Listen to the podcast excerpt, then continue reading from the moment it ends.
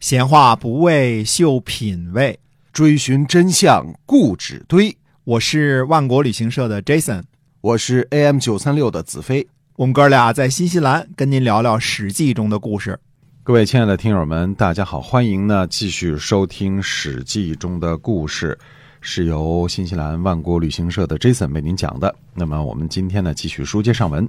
嗯，是的，啊，那我们上集呢跟大家讲了，说这个南宫万呢，在这个称丘之战当中呢，呃，被俘了，后来呢又给放回去了。但是放回去之后呢，显然得不到这个宋明公的礼遇了。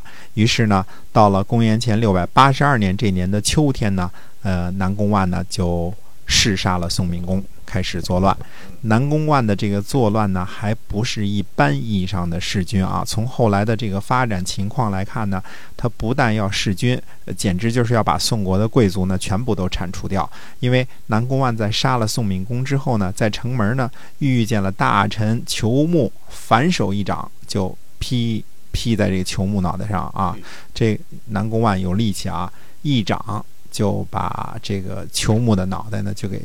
劈烂了，球木牙齿撞在撞在这个门上啊，就这这撞门就死了。当时一掌就给打死了，这感觉像九阴白骨掌似的啊，非常厉害啊。紧接着呢，在这个东宫的西边呢，遇见了太宰华都了，呃，把太宰华都也给杀了。这太宰华都也也恶贯满盈了啊。呃，南宫万的这个儿子呢，南宫牛和他的同党呢叫猛霍，这两个人呢就包围了亳。那么。呃，南宫万呢就拥立了公子游做了国君，还是这个宋国的这个这个公子啊，拥立公子游做了国君。这年冬天十月呢，那么萧国又出了一个姓儿啊，萧，这个这个萧峰的那个萧啊，这个萧国，萧国有个叫萧叔大辛，萧叔大辛呢，呃，这个人呢是这个萧国这个地方的长官。那么他呢还有谁呢？还有。以前的宋代公、宋武公、宋宣公、宋穆公、宋庄公的这些族人一块儿呢，联合曹国的军队进攻这些反叛的这些人，就杀死了谁呢？杀死了南宫牛和公子游，俩人都杀死了，并且呢，拥立了一个公子于玉月。这个公子玉月呢，就是宋桓公。宋桓公呢？没有那么特别的有名，但是宋桓公的儿子大大的有名，叫宋襄公啊。不过宋襄公呢，哎，还得等好几十年呢啊，等 等三十二年之后，老爸归西之后才能出场的啊，现在不能出场的。那么这几家公族呢，我们知道呢，宋代公这一族呢有华氏或者叫华氏啊，这否则就这这一大姓啊，我们有有这个。对啊，华政委嘛，对吧？有，哎，有岳氏啊，不知道这个是不是后来岳毅这个岳阳这个岳啊？但是有岳氏，还有老氏和庄氏，庄也是一个大姓，对吧？哎，那么呃，庄公这一族呢有仲氏啊，其他的就不太知道了。但是华氏一直是宋国的望族，后来还出了一个鼎鼎大名的人，叫华元啊，华元这个人啊，呃，庄姓也是大姓啊。那么萧叔大辛呢，因为联络。曹国人评判有功，所以呢，这个萧国呢，历来呢都是这个宋国的附庸国，而且萧氏呢也是一个大姓。呃，其他的人呢，呃，跑了。呃，猛获呢跑去了魏国，南宫万呢跑去了陈国。那么。这个宋国呢，就分别派人去跟魏国和这个陈国联系，要求呢引渡这两个叛逆啊回国审问嘛。一开始呢，这魏国呢还不大想把这个猛货给送回去。后来这个大臣呢石岐子就劝说，说这个呃你你何必呢？为了一反叛得罪宋国啊？这个这个也不合理啊。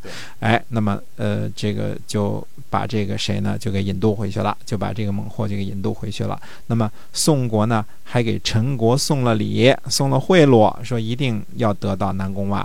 于是呢，这个陈国呢就这个找了一些美女啊，这可劲儿的给这个谁，给这南宫万呢灌酒。等到南宫万酩酊，哎，这个酒色啊，两个好好办的事儿啊。等到南宫万这个酩酊大醉之后呢，用犀牛皮给他绑了起来。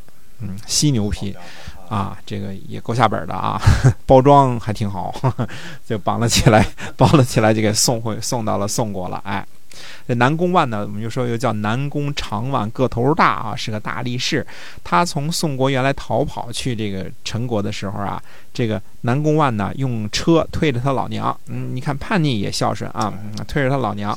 哎，多少多少多长的路呢？二百六十里的路，二百六十里，就就算古代里比较小吧，那也差不多相当于今天一百公里了，一天就到了，还推着车呢，推着个人呢，这这这，你想劲儿多大呀？推着个车，推着他老娘走一百公里，赶上这可能赶上李逵了，嗯，背着老娘还翻山越岭，差不多，哎，有这意思，这大力士啊，一天就到了，嗯，但。这可见这劲儿大啊！但是这问题，你劲儿再大，犀牛皮一捆也不行了。再加上醉的这样了哈，但是呢，被送回到宋国的时候，虽然说这个酒醉之余啊，还被绑在犀牛皮里边，可是到达宋国的时候，南宫万的这个手足都已经挣脱出来了。你看这人劲儿多大，犀牛皮都都不管用。嗯嗯，这这绝对是个大力士啊！这个宋国人呢也比较简单，把这两个人呢都做成了肉酱。嗯，有专门有这么个词儿啊，中国多么残酷的词儿都有，叫海。嗯，哎，做成肉酱。哎，做成真正的中国所谓的不是剁成肉酱，而是做成肉酱，正经的做成肉酱啊，肉肉羹啊，海了，就给把这俩人都给海了。嗯，对。等到呃再过一年，公元前六百八十一年的时候呢，齐桓公呢在这个北杏，这个北杏什么地界呢？山东东阿。嗯。这个附近啊，山东东阿啊，这个蒙会啊，蒙会不是去买阿胶去了啊，这个是去蒙会去了，人家干正事儿呢啊。参加的有谁呢？有宋、陈、蔡、呃、邹国这些个君主，主要是商量什么事儿呢？平定宋国这个内乱。谁没来参加呢？遂国人没来参加。遂国呢，这个遂国它是一个归氏的、归姓的这个小国啊，在今天山东宁阳的西北部，宁阳。就是鲁国跟这个齐国交界的这个地方啊，哎，对，就是在这个城这个附近啊，城也在宁阳嘛，对吧？所以它在宁阳的西北部，这个家门口的这小国家都不来参加盟会，那齐国老大的面子没地儿放啊。于是齐桓公就起兵灭了遂国，派军队驻扎在那里。我们讲到遂国，就把这事儿都给讲完了啊。四年以后，到了公元前六百七十七年的时候呢，遂国的几个大户人家啊，几个大的望族呢，就请呢驻守在那里的齐国军队呢吃饭。等到齐国军队这个喝醉了之后呢，就把这军队都给杀了。这时候，那个时候齐桓公已经开始称霸了，那就更咽不下这口气了。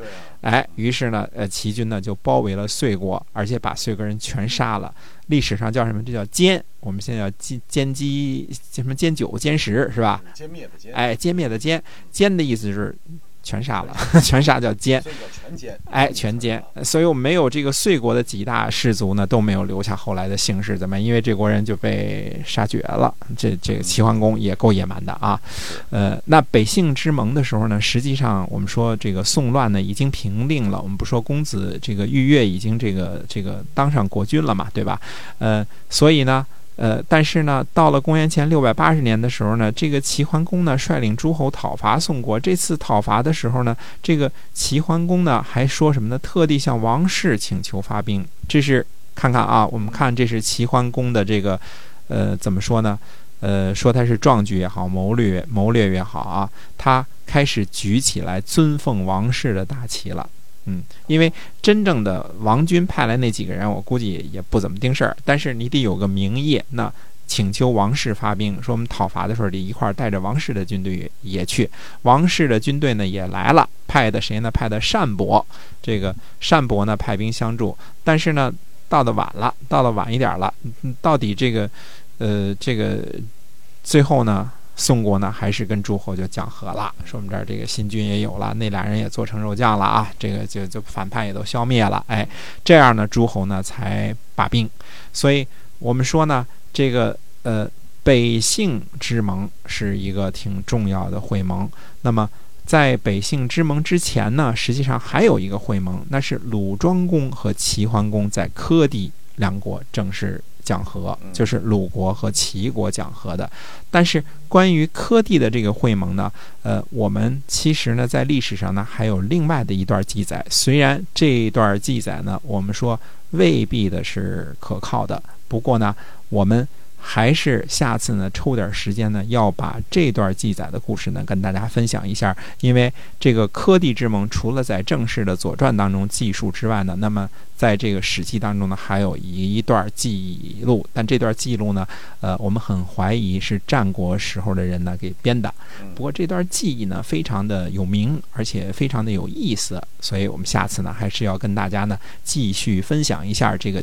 鲁庄公和齐桓公在柯这个地方会见的时候的一些个情形。哎，哎，我们下回再跟大家说这段。今天啊，我们这个史记中的故事就到这儿，跟您说再会了。下期我们继续来讲。